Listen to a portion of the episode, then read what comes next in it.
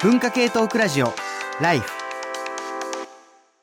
文化系トークラジオライフ。今日は6月26日の生放送、3日目の休日何をしようかということでね。まあ、あの、3日休みがあったら3日目にはいろんなことができるんじゃないのという話をしながら、まあ、ちょいちょい、どうしてもそのね、3日と言わずそもそも休みがね、こう、休みベタというか、その、まあ、いや、本当にその何もない空白っていうのがなかなかこう耐えられない、ね、我々の、まあ、感覚みたいなものもちょっとあらわになってきています。それこそ、まあ、就職っていうのがどうしてもその休みの仕方がね、大きく変わるタイミングになるっていう人が多いと思うんですけれども、まあ、よく言われているのは、その日本っていうのはいわゆる新卒一括採用で、これはこれでいいこともあるんだが、まあ、やっぱりその一括採用のトラックに乗れないと、どうしてもその同じトラックで新卒として、その採用してもらうというルートがない。えまあ、結果、まあ、あの、中途であればやっぱ経験が必要になるし、まあ、今、第二新卒みたいなのもあるとはいえ、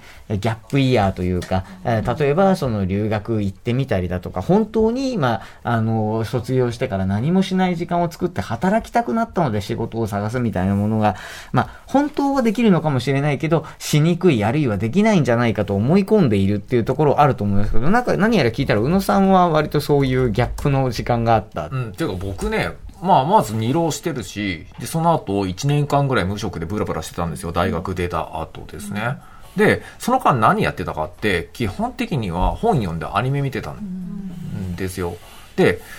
そのことにです僕そんなに不満なかったんですよね。うん、あのね、あなたは将来の不安だけです。あの なんなんかうまい話ないかなみたいなことですよね。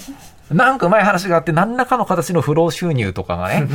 なんかすごい、なんか美人女医に超言い寄られて、なんかいきなり結婚しちゃうとか、そういう奇跡みたいなことが起こらないかなということを祈りながら、京都の片隅でずっとブラブラしてたんですよ。まあ結局起こんなかったんですけどね、そういうことはね。まあそういうことは起こんなかったかもしれないけれども、でも、あの、言ってみたら、その、なんつうの、不満、不安はもちろんあっても不満はなかったって結構重要だと思っていて、なんていうの、今、その若い人が不安になって、例えば、まあ僕の周りにいる学生なんかだと、もう2年生ぐらいから、もう、とか、なんだ入学した時点から、もう大学は2年間で終わりだと思っていて、で、サークル活動も3年の、まあ、前期、にはもう引退するものだと決めてかかっていて、3年生になったら、もう大学にも来ずに就活に全力を捧げないといけない。だから2年間で単位を取り切らないといけないと思い込んでいるわけだよ。あれね、びっくりですよね。僕もね、まあ本当になんかこう1年にね、1コマとか2コマぐらい大学でちょっと教えるようになってびっくりしたのはね、なんか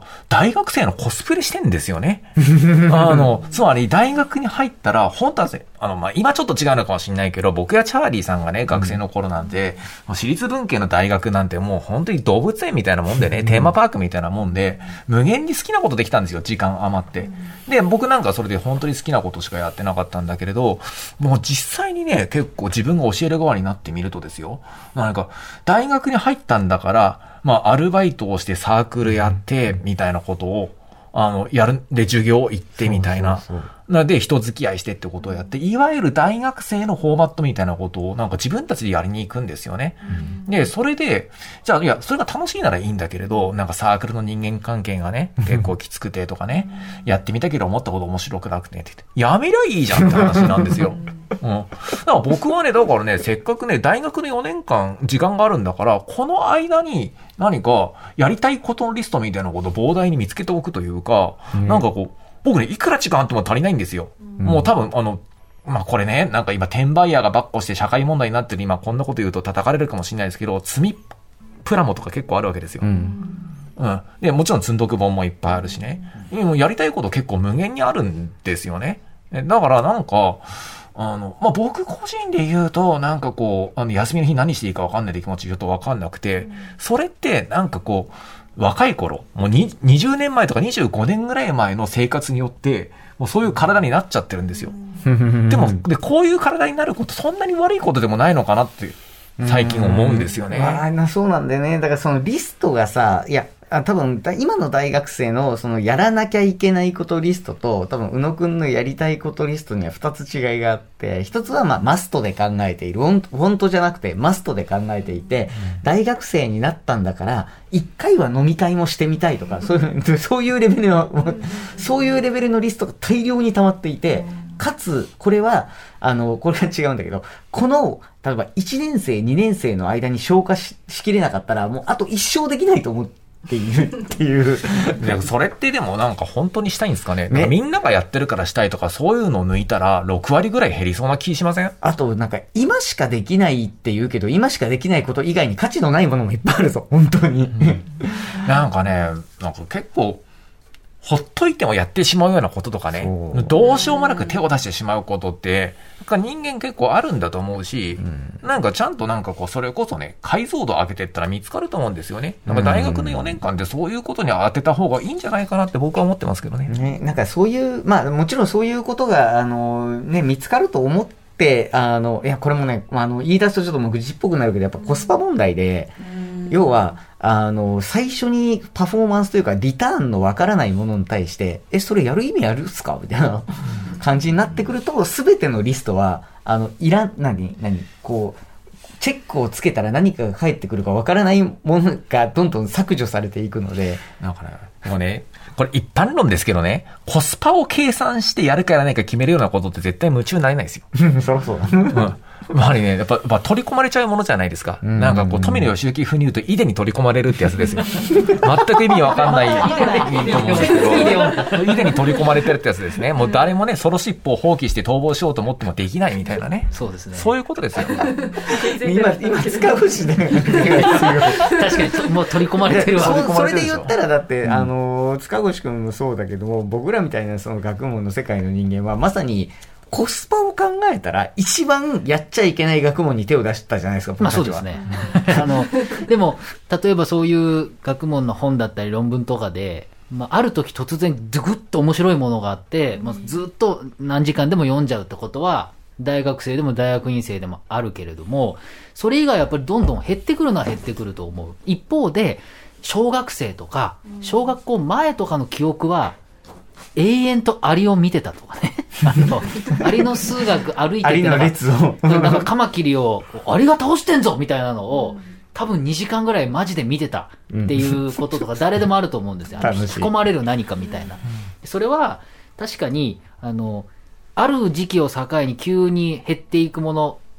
なんですよね。まあ、それはまあ社会化ってことだと思うんだけど、やっぱそこを随分、と、とりわけその最近になるとコスパ問題みたいな、まあまあ、その親との関係とかいろいろあるんだと思うんですけれども、なかなか忘れ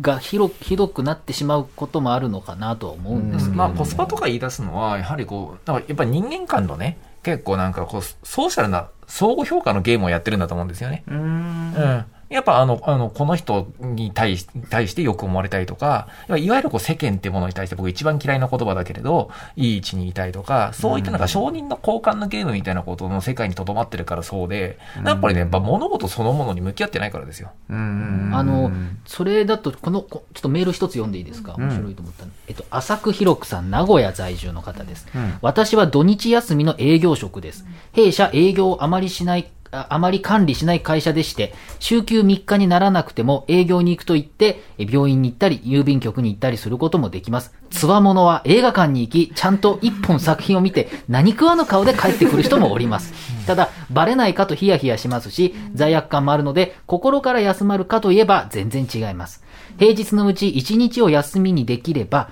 こんなバカバカしいことは、えーやめてしっかり働くときは働くし、休むときは休むでメリハリがつけられるのかと。罪悪感なしで1日を過ごせると思うと心が弾みますね。例えば昼間からお酒を飲んで夕方から野球観戦にも行けます。これは休みの使い方としてはなかなかの攻め、攻めてます。えーちゃんと病院に行って、待つことにイライラしないでゆったり構えて、えー診察を受けたり、一日中のんびり、テレビをのんびり見ていても良い良いのです。これは良い守りですね。この攻めと守りを平日にしっかりできれば、後の土日は攻めに徹することも守りに徹することもできます。しかし少し現実的に考えてみますと、心から休まるのは難しいかもしれないです。お客さんから連絡がかかってくることは絶対ありますし、どうしても罪悪感を感じてしまうと思います。日本人的感覚なのかもしれませんが、上、政府、社長とかからの許可、えー、かっこ許しがもらえないと、私はですが、自分で心から休むことができないかもしれないです。そんなことを少し思い、月曜からまた働いていきます。ということで、あの、あの、気持ちはすごくわかるなというのがあって、その、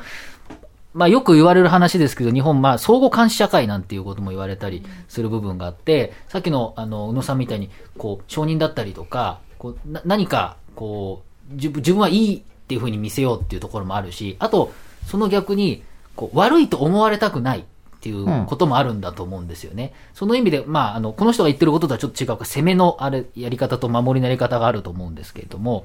でも、この浅く弘樹さんも書いていらっしゃると思うんですけど、まあ、あの、やりたいことは、まあ、あるんだというところがあるんですけれども、やっぱりこう何か、その、罪悪感を感じてしまうっていうところも、あの、なかなか苦しい。罪悪感を感じると、まあ、さっきのね、その、なんていうの、ギャップイヤーが持てないっていう話、まあ、要するにその空白の時間が持てないっていう話もそうだし、大学生が、とにかくすぐうコスパよく埋められるリストを作って、あの、今、こう、あの、埋めたところでどうなるかわからないリストに、まあ、行ってしまうのも、よくね、空白恐怖症って言いますけど、あの、もう本当に空白の時間をこう作らない方が、あの、短期的にコスパよく何かが埋まっていくから、まあ、あの、なんつうんでしょうね。あの、ゲームの実績解除してるみたいで楽しいんだろう。楽しいのかどうか実績解除はできると。で、こういうその営業に行っても、まあ、サボることはできるけど、なんとなくこう、罪悪感を感じながらサボらないといけないみたいな。まあ、こと全部ひっくるめて、なんとなくこう、あの、休みにくさの、まあ、背景に、えーな、なんかやっぱ空白うだったり、あるいはその、それをい人に対して、その、ちゃんと認めてもらえないと、あの、自分で自分に対して、あの、何かのこう空白を開けることに、えーなんか積極的になれないっていうのが、どっかあんのかもしれないだですね。からここがまさにこの、制度に対してもそうだし、自分自身に対しても、あの、まあ、抵抗しどころっていうか、まあ、壁なんだと思うんですよね。だから、そこをこう、どう、あの、乗り越えていくかっていうことで、例えば、まあ、宇野さんのその一つの水曜日働かないっていうのは、その一つの、あの、実践の試みなんだな、というふうに、まあ、このメール見ててもちょっと思ったっていうことですね。うまくサボれるやつは仕事ができる。うまくサボれるやつだね。う まくサボるはめちゃくちゃ難しいよ。ういや、迷惑なサボり方する人はいっぱいいるけど。僕ね、一個提案があってね、うん飲み会に行かない。あ、ね、これね。もう飲み会に行かないっていうことを決めてしまうと、多分一気に楽になる。それなんでかっていうと、もう、もう仕事では、もう本当に仕事でしか関わりませんというか、あのメンバーシップを確認するためだけの儀式に私はコストは割きませんと。いうにも決めちゃうってことなんですよね。その代わり仕事ちゃんとやっぱり誠実にやるとかね、受け答え丁寧にするとかね、やっぱごまかしをしないとか、そういったところでちゃんと信頼関係作っておけば、まあ飲み会のね、特に職場の飲み会の多分僕8割とかね、9割はメンバーシップの確認のためだけにやってるんだと思うんですよ。で、それをもう、なんかスポイルすることができると。で、飲み会なくなると結構可処分時間増えません？なるほど、なるほど。はい。コロナでそれ感じた人すごいたくさんいますよね。うんうんうんうん。今だから逆にその、なんだろう、今、宇野くんが言ったのはその飲み会共生社会に対してのまあ離脱なんだけど、多分今の若い人からするとお酒も飲まない人が多いので、そうすると飲み会で自分をアピールできないとしたら、仕事ができないと困るっていうことに恐怖を感じている、あ、ポッツさん感じる？私すごい仕事うっかりしがちなんで飲み会の愛嬌で乗り切っていることが結構あるからなんかそうやっぱ仕事ができる人はいいのかもしれないけど、いややっぱでき仕事ができると思われることが大事で、あるいは仕事を、あのね、放棄しないと思われることが大事で、あの、本当に仕事ができる人がこの世にごく一部しかいないことは、働き出せば全員がわかることだから、そうじゃなくて、飲み会とかしなくても、あの、任せられるよっていうポジションを作るためのね。あの、ためのっていうのも変だけど、そういうなんかこう、立ち居振る舞いみたいなものが、多分今若い人は分からなくて、あの、もう一番最悪なのは、要するにコミュニケーション的な、その、何、メンバーシップの確認も、あの、だるいんでやりませんと。で、何かじゃあ、あの、これやら、やんなきゃいけないからやろうねっつったら、なんかちょっと、あの、いろいろ考えてるうちに締め切りすぎちゃいました。いや、やれよ、それは、みたいな感じになっちゃうと、やっぱこう、あの、連絡ミスの多いやつだな、みたいにどうしてもなっちゃうよね。僕ね、なんかあの飲み会に行かないって意思表示をすることのメリットってもう一個あると思っていて、それってなんかちゃんと自分の意思で自分の時間をデザインするっていう訓練になるんだと思うんですよね。ええ、わざわざ飲み会断ってるんだからこの時間こういうことしようとかね、あのあそういうことやっぱりちょっと考える、うん、じゃないですか。ん。だから、何かこうあ、なんとなくその場の空気に流されてみんな言ってるからこうしようっていうことを日常のちょっとした中から少し変えてみるみたいなことのきっかけにね、結構なると思ってるんですよ。で、今ほら、それこそコロナもあるしね、何かこう、ほら、お酒の席っていうもの自体に、ん。ちょっとなんかこう、なんか無言の圧力が強すぎるんじゃないかっていう会議の目って向けられてるじゃないですか。だからそれをね、結構うまく逆手にとってね、あの行きたくない飲み会にははっきりと、ちょっと今日は遠慮してきますっていう訓練をしておくだけで、何かね、ちょっとなんか自分の時間の使い方とかね、そういったことも多分変わってくるんだと思うんですよ。俺、あの、僕がお酒好きなのは、宇野くん知ってると思うんですけど、僕、あの、番組でも喋ったことあるかな。あの、一個実践してることがあって、ドリンクチケット制っていうのを作ったのね。自分でスマホのアプリというか、まあ、サービスを開発して、あの、ドリンクチケットが1週間に3枚支給されるのよ。で、あの、人と例えばごご飯の食べに行ってお酒飲むってなると、まあ、このチケットを切らないとお酒が飲めないと。で、もちろんチケット切った日は、まあ、あの、何、青天井で、まあ、どこまでも飲んでいいから、あんまりあの、何、お酒を減らすっていう意味では意味ないんだけど、ものすごくいいことが一個あって、要は、今日チケット切っていい日かを毎日考えながら生きることになる。で、面白いことに、あの、それ人とあのご飯行った時にみんな僕がそういうチケット制度を取ってるのを知ってるから、先生今日チケット持ってますかと。ちゃんとあるのかっていう全員が自分に確認してくるので、そうすると、今日、こいつとチケット切っていい日だと、あの、先生は思ってくれたのかみたいなことすら問われるわけですよ。日々を。そのチケットは偽造はしないですね。いや、僕が自分で偽造しようともいくらでも偽造できるので、言うたら別にだって一人で家で飲むったら切らないとかも別にやろうと思えばできるけど、それはもう単なるプロテスタンティズムで、自分に対しせて、誠実に。自分に対して誠実であるかどうかというだけの話なんだけど、そこは問題じゃなくて、宇野くんが言ったデザインみたいな話って、意志力じゃなくて、もうちょっとしたアプリとか作ればできる話なのよ。本当に。それって逆に頭がお酒に支配されませんか？そうんんなこと全然あの、単純にその、だって今日、コンビニによってビールを買うかどうかって悩む瞬間って1日の中の3分ぐらいじゃないですか。その3分にチケットを切るか切らないかの判断すればいいだけなので特に何の問題もなければストレスもない。そしてありがたいことに最近はほら、低アルコールビールとかも含めて、あの選択肢がコンビニに並んでるものでも増えたので、別にあのチケットを切らずとも生きてはいける。っていうことにあの気がついたけど、問題、何回も言うけど問題はそこじゃない。今日はこれをしていい日かどうかを常に自分に問う画面を目の前に用意しとくかどうかって話なの。よ。え、俺変なこと言ってる？私あの飲み会に関して言うと一つ自分で決めてるルールがありまして、4人以上の人が集まる飲み会に行かないっていうルールを作っていて。であのやっぱり人数が多くなるとその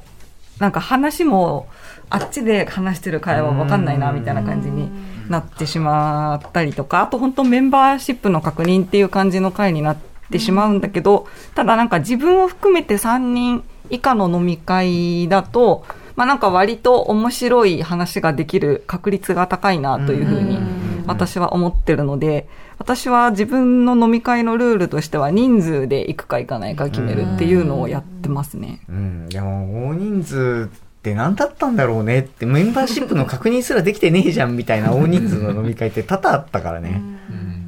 でそういう意味では、まあ、今のその、まあ、コロナをきっかけに、改めていい方向に考えられればいいんだけれども、まあなんかもしかするとね、あの、今の状況が不自由だなっていう人も、その元の状況に戻さ、戻せないことを前提に、あの、今までやってきたことと、まあ、あの、代替できるレベルの楽しいことっていうのができりゃいいかなとは思うんですが、まあ、えっと、今日番組ももう終盤、終盤戦に入ってまいりました。番組中にね、もらってるメールもたくさんあるんですけど、まだ、あの、あと30分受け付けてますんで、ぜひね、えーメールをお寄せいただければと思っておりますが、一回曲、えー挟みますと、今日ラストの曲になりますね。えー塚越くんの方から。はい。あのーこの前休日に、ふと、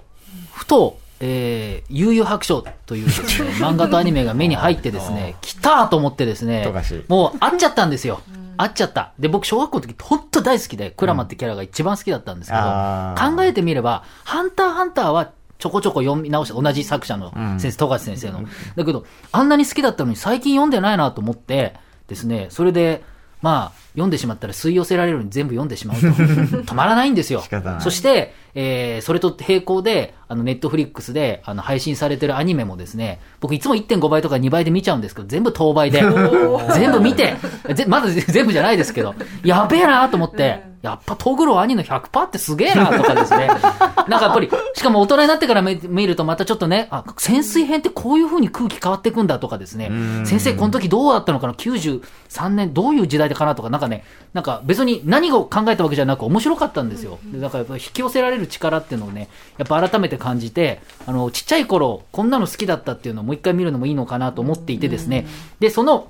えー大好きだった、えー大好きな悠々白書の中のオープニングとかエンディングじゃなくてですね、キャラソンなんですよ。キャラソン めちゃくちゃいろんなあってですね、めちゃくちゃいいのがたくさんあって、本当迷ったんですけれども、その中でも僕が大好きなですね、クラマとヒエ、クワバラ、クワバラという3人が歌ってます。えー、尾形めぐみさんと檜山信之さんと千葉茂さんですね。えーこの、キャラクター、クラマ、ヒエ、クワバラが歌っております。聞いてください。Eye to Eye。文化系トークラジオライフベビーのいる生活迷える子育て応援ポッドキャストは育児中のパパママが集まる匿名座談会。夜中になるとすごいな何かわからない孤独感に襲われると言いますか、どこにも頼れない感じがして。毎週月曜配信です